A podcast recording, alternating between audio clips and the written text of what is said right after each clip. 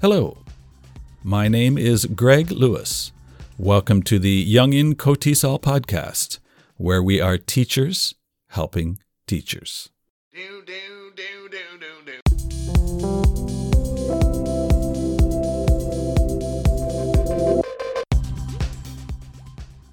This is the second of a three part interview with the effervescent Leonie Overbeek. In this episode, Leonie introduces us to the woo woo part of her personality and how no matter where she finds herself on life's road, she adapts and finds joy.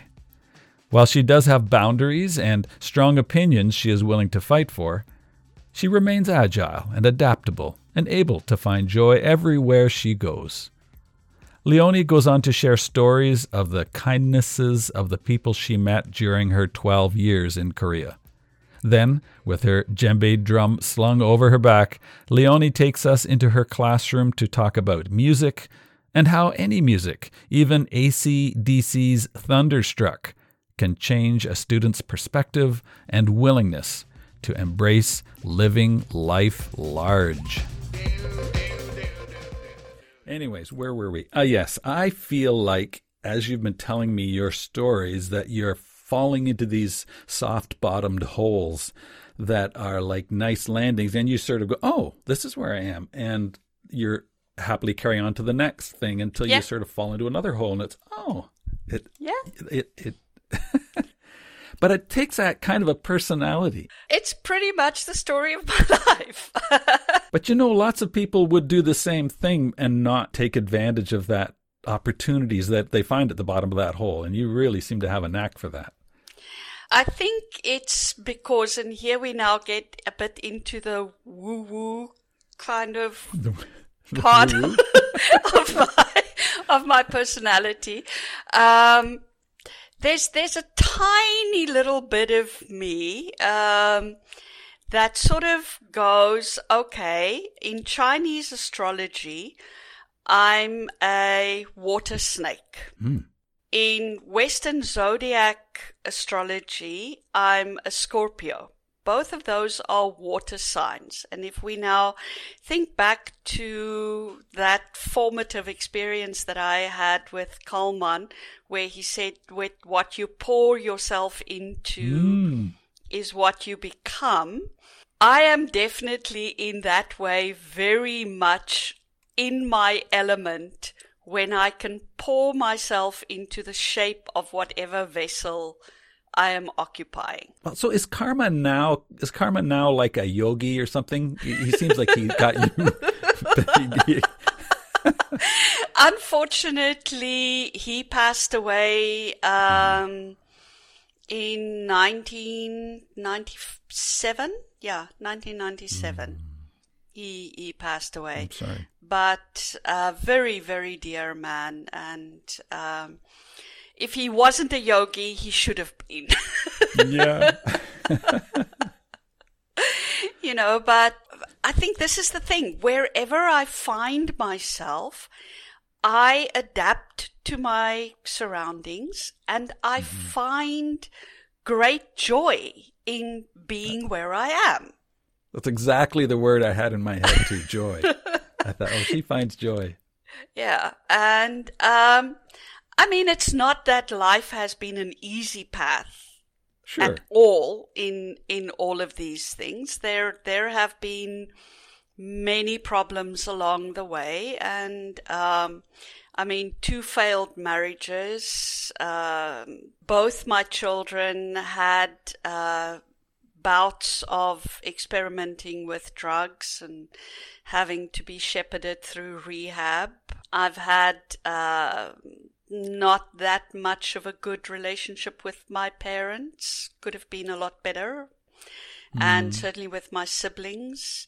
Yeah, mainly because in conservative South Africa, I was very much a liberal. So it's it's the one area of my life I think where I do not adapt to anything else. I am very much a human rights activist, these days an environmentalist and an environmental rights activist. Uh, you know, and um, those boundaries, I think, are what define you. Like we talked Yeah. about boundaries the other night, you know, creative boundaries, but Yeah, these yeah. boundaries are really yeah, important.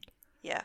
Um, I, I have some strong opinions about what is right and just and fair, and I will fight for those.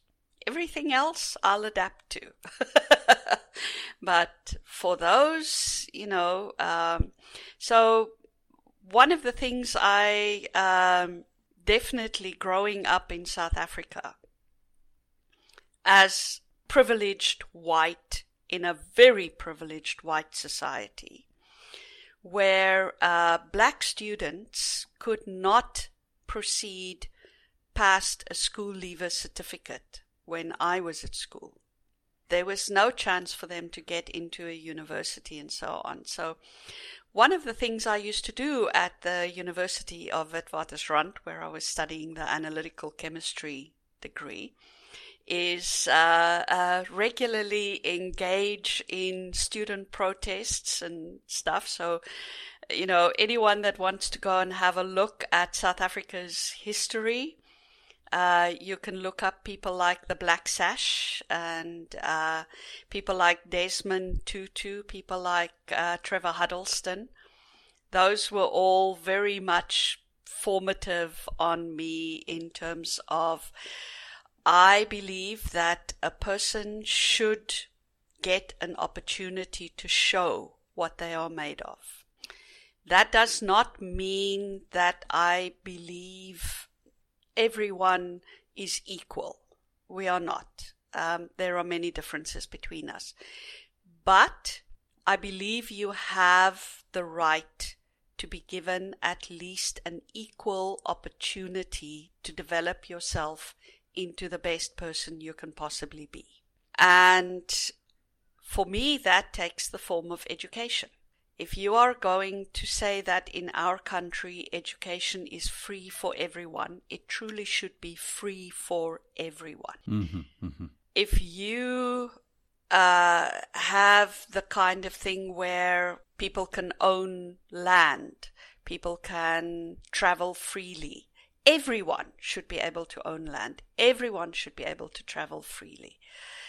And so there's a, a lot of people, uh, I think, that are disadvantaged simply because of their skin color or because of their ethnicity, such as the situation in Rwanda with the Hutus and the Tutsis, or because of their gender. And I will fight against those things wherever I see them and speak out against them wherever I see them. You know, so many of us, and I'm grouping you and I in the same privileged boat. Um, yeah. But the difference between us, and it's quite stark, is that you recognized uh, early on, earlier on than me, certainly, Hmm. uh, and then took action to try and Yes. do what you can to to make it better, to make it right as much as you can. Yes. But uh, I'm humbled, I guess is the word. Uh, I, I recognize that you know being male and white and Canadian and uh, there's just so, I'm just like privilege upon privilege upon privilege is l- Mm, layered on me and it's like I've never had to really suffer, yeah. um, but I haven't stepped into the fray like you have to fight for people who did not have that privilege. So uh, I I really respect you for that. Thank you. Thank you. Um, I do my best. And uh, Sure.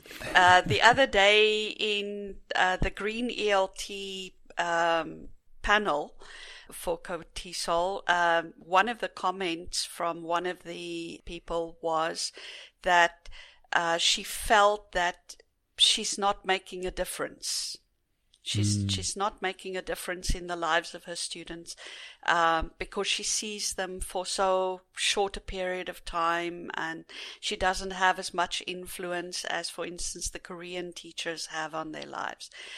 And I said to her, "You will never know how much influence you have, and if you make even the smallest difference, the tiniest difference to at least one person's life, you have achieved a great thing. That's that's a philosophy I live by. You do what you can, even if it's very small, very tiny.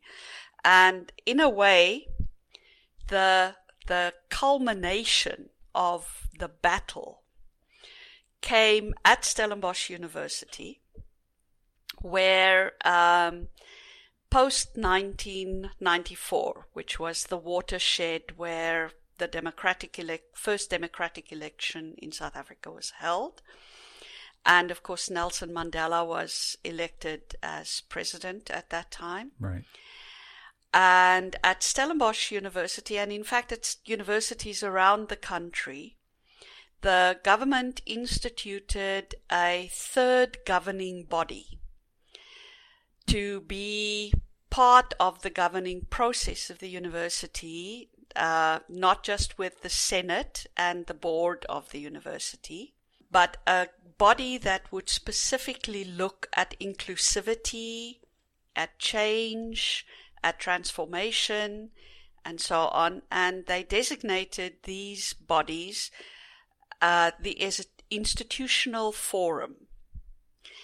And they required that at the university these would be formed within six months of the announcement and from then on would be part of the governing process of the university overseeing decisions made by the Senate and the board of the university.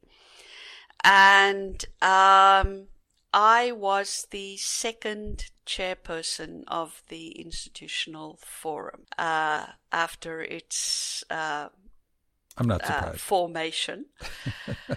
uh, and and as part of my achievement during the two years that I was the chair of the institutional forum was the allocation of an honorary degree by the University of Stellenbosch to Desmond Tutu. Wow. To put it into context, the University of Stellenbosch, in many ways, was the birthplace of apartheid, of the white supremacy. Ooh. It was where the people like Verwoerd and um, Botha and those people studied. It was where the Ossewa Brandwag found its flowering. It's the heart of white male Afrikaner privilege. And for them to grant Desmond Tutu an honorary degree. Yeah, yeah. Ah, And just so people listening, they can't see you, but they, your your arms are up and you're pumping your fists in the air. yeah. No, it really, it was, I mean, escorting him into campus that morning of, Oh. of the investiture, walking him and his wife around campus, taking him into the rector's dining room for the lunch. Oh, it was pure, pure joy. And I must say, the last, my, my sort of outgoing moment as chair of the institutional forum was to get a colored person appointed as the rector of the university, Professor Botman, uh, Russel Botman. And, um, I mean, the same sort of thing that, you know, this formerly white bastion opening its doors to people of color. That was, that was marvelous. And not just as students, but at the highest level. Yeah. And, and does that forum that that was that sort of came about? I guess came It's from still still there. still there. It's still there. Oh, it's good. still part of the governing body, and um, you know, uh, Oh, good. yeah, doing great work. So Wow. So you've had all of this. I'm going to drag you into Korea now. okay, Uh, go ahead. so you have quite a foundation of experiences and life, life or lives lived before you ever got to Korea. Yeah, yeah. What was the sort of the one thing that sort of just made you, you know, buy a ticket and get into go to Korea? Okay. Um, nearly dying. That'll do it. I had a bout of um, acute bronchitis, uh, which is something I suffered a lot with uh, during my years in uh, South Africa. And uh, my doctor had been treating it, um, but it wasn't responding really well to it. So he prescribed two days of bed rest, which, as it turned out, was exactly the wrong thing to do because lying still for two days allowed both my lungs to be invaded by pulmonary embolisms. Uh, When they did the scan of of the lungs, they counted 74 blood clots. That's what a pulmonary embolism is. Good is a blood yeah. clot in your lung. Uh, normally, people who get it uh, have maybe one or two. And of course, the big danger of uh, pulmonary embolism is that those blood clots can break free and travel through your heart, and then that's it. Generally, the survival rate of people who get pulmonary embolisms is about 20%. So once again, I find myself in an elite group. Well, What, so how do they get rid of these embolisms? I'm familiar with embolisms from scuba diving, and I've seen people die from an air embolism. But how, how did they? get rid of so basically, what happens is you are taken up into the ICU with uh, ox- extra oxygen because, of course, your lungs are now not getting enough oxygen. right? And every day, a nurse comes, swabs a um, spot on your tummy, and injects warfarin, the rat poison, Right. Oh, blood thinner. Right. into you so that it will gradually thin all of those blood clots and dissolve them and hopefully none of them during these procedures would go through your heart which is why you stay in the ICU so that if the machines that are hooked up to your heart and, and everything like that start going beep beep beep beep beep uh, they can resuscitate you and, and do stuff like that to you. So I basically spent about three weeks in the ICU and once they, they feel that the clots are now small enough not to do catastrophic damage, you are moved into the uh, special treatments ward. So still not into general ward. They still monitor you, but you are no longer 24 hours being monitored. And I spent another month there before they were finally happy that the lungs were clear, there were no more clots and, and things like that. And then So I I, spent, can I ask you? yeah, Be- before you leave the hospital there, and, and during all of that time, were you taking it seriously or just taking it in your stride? I was taking it in my stride as always. I figured. Like, Yeah. I, I, I always take things in my stride. And in, in fact, when I left the hospital, one of the nurses said, My God, I wish all patients were like you. but uh, one of the things that I did, because obviously I was in the ward where people with pneumonia and other lung diseases were, were being treated.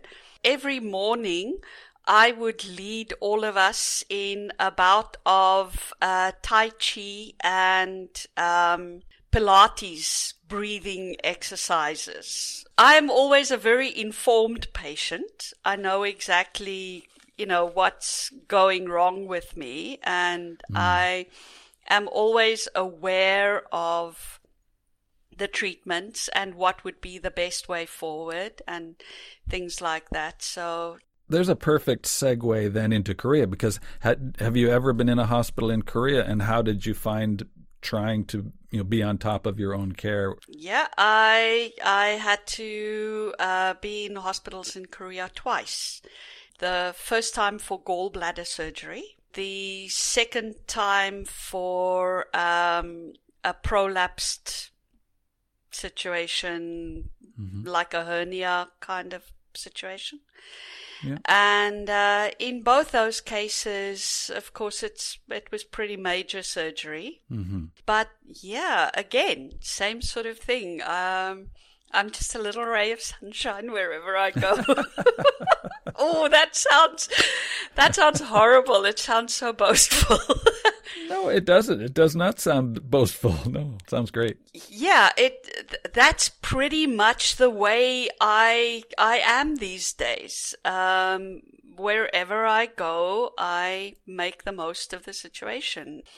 So luckily, I in Korea, I had a lot of wonderful friends and wonderful support systems, and uh, so I never that? felt that I was totally alone. So when when people like a lot of people come in, you know, fresh in one year, they're just they're just out of university, they're they're landing their first. Sometimes it's their first job, and they they think they're going to be here for a year. Some people stay, some people go, but that first I don't know three months is like a confusing time. So how did you land on your feet? Um, I landed on my feet because I was prepared to land on my feet. I knew hmm. that I was now going into a completely different environment, a completely different culture, a culture that uh, I would need to adapt to. I did not expect the culture to adapt to me. I did my best to ask for advice and ask for help. I think this is probably to any newbie coming into Korea. This is one of the pieces of advice I will give to them. Ask your Korean colleagues for help. Do not be ashamed of the fact that you need help. First of all, you do, and you're not going to do it on your own. Secondly, if you stay in the echo chamber of the foreign forums and things, you're going to get a lot of misinformation and you're actually going to put a lot of wrong steps in your relationship with your Korean colleagues. But mainly, Koreans love helping people. Mm-hmm. They really do. They love helping people. I agree. I found this continuously. The, the people in the bank, the people at the post office, the, my colleagues at school, the bus drivers. Um, one incident springs to mind. We arrived in Korea from sunny South Africa into March winter. We did not have anywhere near the kind of protective clothing that was needed for this. So my daughter was placed at an elementary school in Bucheon and I was at a middle school in Soshin, Hwasong. Uh-huh. The second weekend that we were there, I said to her, right, I'm going to take the uh, subway system and bus system and whatever into Itaewon, which is where I was told I could shop for some good winter clothes, winter coats. Right. Mm-hmm. Um, and then I'm going to come to you and I'm going to bring you your coat and then I'll go back home to to do my coat. You're a good mom. And uh, yeah, I know. And she said, okay.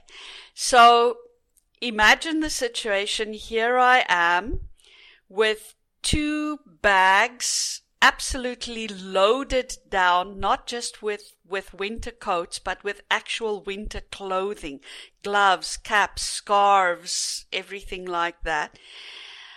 Uh, struggling from Itaewon um, to uh, Yongsan Station, which is on line one, and then at Yongs, then going to uh, Guro, where you have to change onto the Incheon line because Bucheon was on the Incheon line.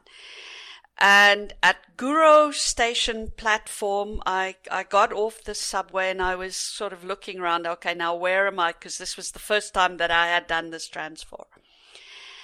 And this uh, older Korean gentleman comes up to me. Where you go? Where you go? I said, I have to go to Bucheon. He said, come me, come me. And he hmm. grabbed both these bags and he started walking and I just went after him and we got to the platform and he saw me into the carriage and he said, okay, so three, three. I said, three stops? Yes. Quenchanayo.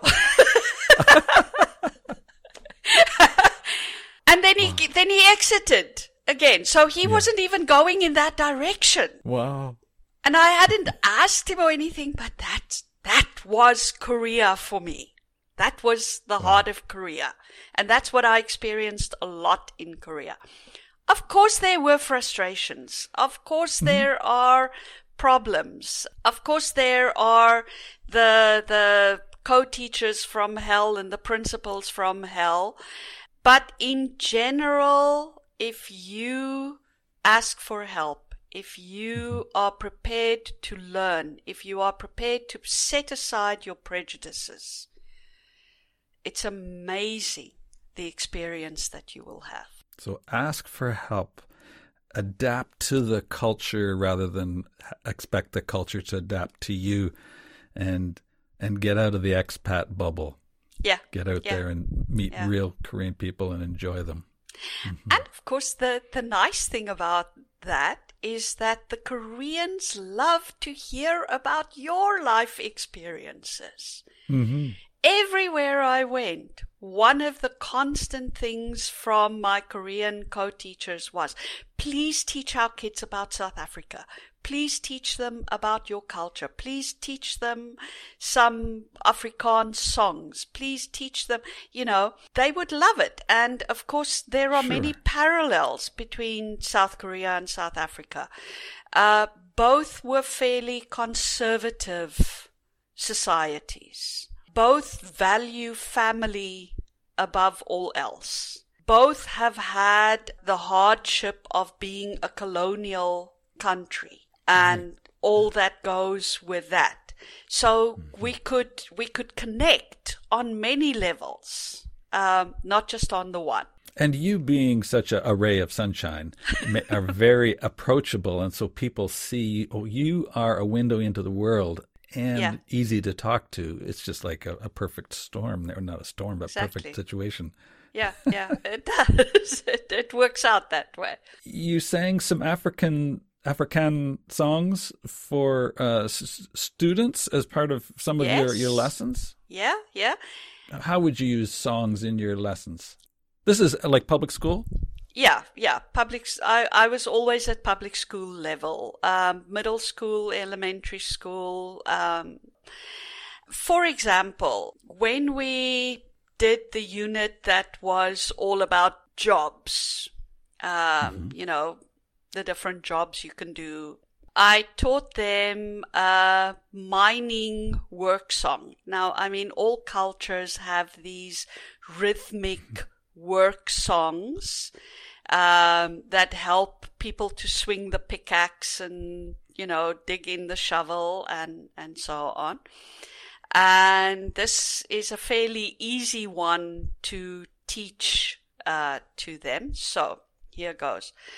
Shoza loza, uenzendaba, stimila, stimila, wenia balega, shoza loza, Uenzendaba stimila stimila weniabalega. And it's sung in the way where the leader would sing and then the group would respond. So, Like a round? Yeah, so Shorjaloza, Shorjaloza, Sholoza. Uenzendaba, Uenzendaba. Uenzendaba, Stimila, Stimila, Stimila. Stimila, Stimila, Stimila. Weniabalega, Weniabalega. So, yeah, a couple of, of time. What do the words mean? Okay, Shosholoza is a train. It's it's an actual train, the name of a train, like the Mugunghwa in in Oh. Korea. And it's a train that would bring the mine workers from the rural areas into places like Johannesburg and um, Brakpan and those places where the mines were to work. And this particular song is on the Shosholoza train. I am going home to see the people that are waiting for me, but it will bring me back again. So What's that? That repet that I the da da da da da da. What's that part? stimula, stimula, working hard, working hard. Ah, I wondered if that was a train sound, but yeah, working hard. Working. Yeah. Wow. And, and and the music. I mean, you started off. You were with your uncle's band in South Africa, and so that's Yeah. you know stimulated your artistic uh, Yeah, yeah. bent. And uh, and you, how much did you bring music into your Korean classrooms? Ooh, a African lot. No, A lot? a lot. Because in terms of being an instrumentalist, I'm a drummer. Ah, Uh, I carry my djembe drum with me wherever I go. Is that your introduction to music? Introducing the the students to the fact that you're going to be doing music, or music will be part of the class. Yeah, yeah. I I bring the djembe drum in, and of course the djembe drum is similar enough in shape to the Korean double drum. That's Yeah, yeah, part that's of the you know, except that it only has the one head and Right. is open at the base. And you play it with your hands rather than with the actual drumsticks. But of course, with with them, they they are all drummers as well. I mean, they you know uh, they get that as part of their education.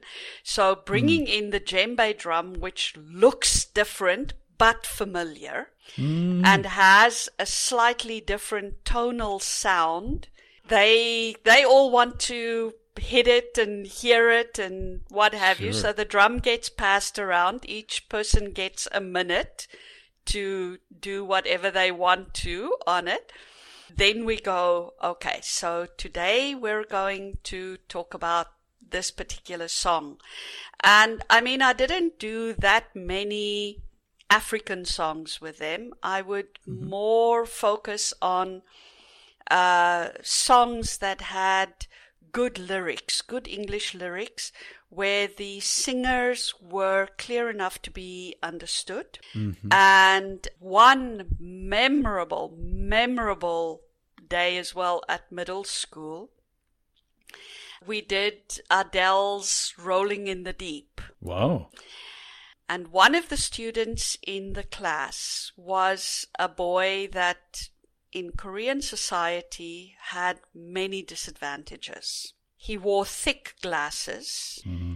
He had acne and he was what they reckon in Korean terms to be fat. And so he would get mercilessly bullied and teased and what have you by the rest of the class. So when it came to lessons, he would maybe do two or three words and then retreat inside his little shell. Hmm. I did not know this, but this song by Adele was his favorite song and he knew every word. Oh, good. And we I had just started playing it on on YouTube past the first maybe eight bars. And from the back of the room, this voice rang out. And oh, yeah. I just let the, I let the song run. And Yeah, he yeah, was singing along and he was so into it, not just singing it, but his whole body was into it. And Mm. the rest of the class were watching this with astonishment. They had never realized that this was Right. in this boy. And at the end of it, everyone in the class stood up and gave him a round of applause. Oh, And isn't I that fantastic? And I said, okay, my assistant teacher for this lesson is. and and so we spent the rest of the lesson now doing all of the activities that I had planned, like the mm. jigsaw puzzle of getting the lyrics right, uh, practicing the lyrics, talking about, you know, what emotion it evokes and, and things like that. So You really music is did. amazing. It is. It really is an amazing tool. I'm afraid to use it. I just think that the I'm dealing with older students, but I, I think they, you know, they've kind of decided that this is the kind of music they like, and what I bring in maybe not be acceptable. It's my fear, but uh, Please let me You disabuse hope. you. Let, let me disabuse you of that fear right away. Do you know what the most popular music was among my middle school students? Mm. The Beatles and ABBA. Really? really, They loved them. They loved them. how would they? How would they even know about them? No. They're 20, 30 years too late. No, they loved the music when I would play it to them. oh, I see. Yeah. And I used I used many sort of things. For example, one of the things that I used to great effect, and I love it, ACDC's Thunderstruck. no way. But here's how. It's simple. all of them are very much into classical music and so on. So there was this unit who invented, who made, who, you know, who made Hangul alphabet, King Sejong. That was sort of the target language. I played the two cellos version of Thunderstruck. Oh, yes. It's fabulous. Yeah. It's fabulous. And it starts off enough like classical music to trick them into then, you know, when I said, okay, who composed this? They were going, you know, oh, uh, Handel, uh, Tchaikovsky, uh, Beethoven, uh, people like that. And I said, no, let me introduce you. And then I showed ACDC performing Thunderstruck live at the Dome. And of course, they were all, wow. And especially, especially that wonderful one-handed guitar riff. Mm, Oh, man. You know, so this is the thing with doing stuff like that. Don't assume that your students are going to hate it. Introduce them Right. to stuff that they haven't seen before. Some of them will hate it. Some of them will hate it. But that's okay. In fact, warn them before the time. Some of you might not like this music. But that's okay. You have the right to have this opinion. But Right. tell me why you don't like it. hmm What is it about it that you don't like? It opens up conversation. It opens up critical thinking. It opens up so many opportunities for discussion. And it's natural and it's authentic material. You know, I hope you are hearing what I am hearing. I am listening to how easily Leonie shares her ideas and her perspective and support. I expressed my hesitation to use music in my language classes. And I love music. Yet I have never found success bringing it into my classroom.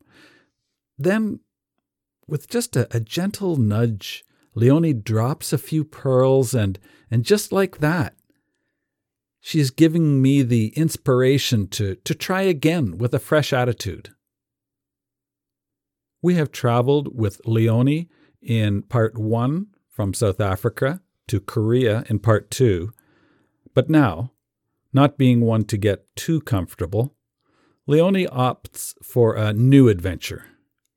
In part three, our final episode featuring Leonie Overbeek, Leonie takes us to a little house on a piece of land in a small village in the Balkan Republic of Bulgaria, part of southeastern Europe, and a cultural melting pot of historical regional influences. It is where Leonie takes us next as she continues to reinvent herself. Join me next week for our spring series Now and Then, this month featuring Leonie Overbeek in three parts. The final episode, Part 3, coming soon. My name is Greg Lewis, and you have been listening to the Young In Cotisal podcast. Bye for now.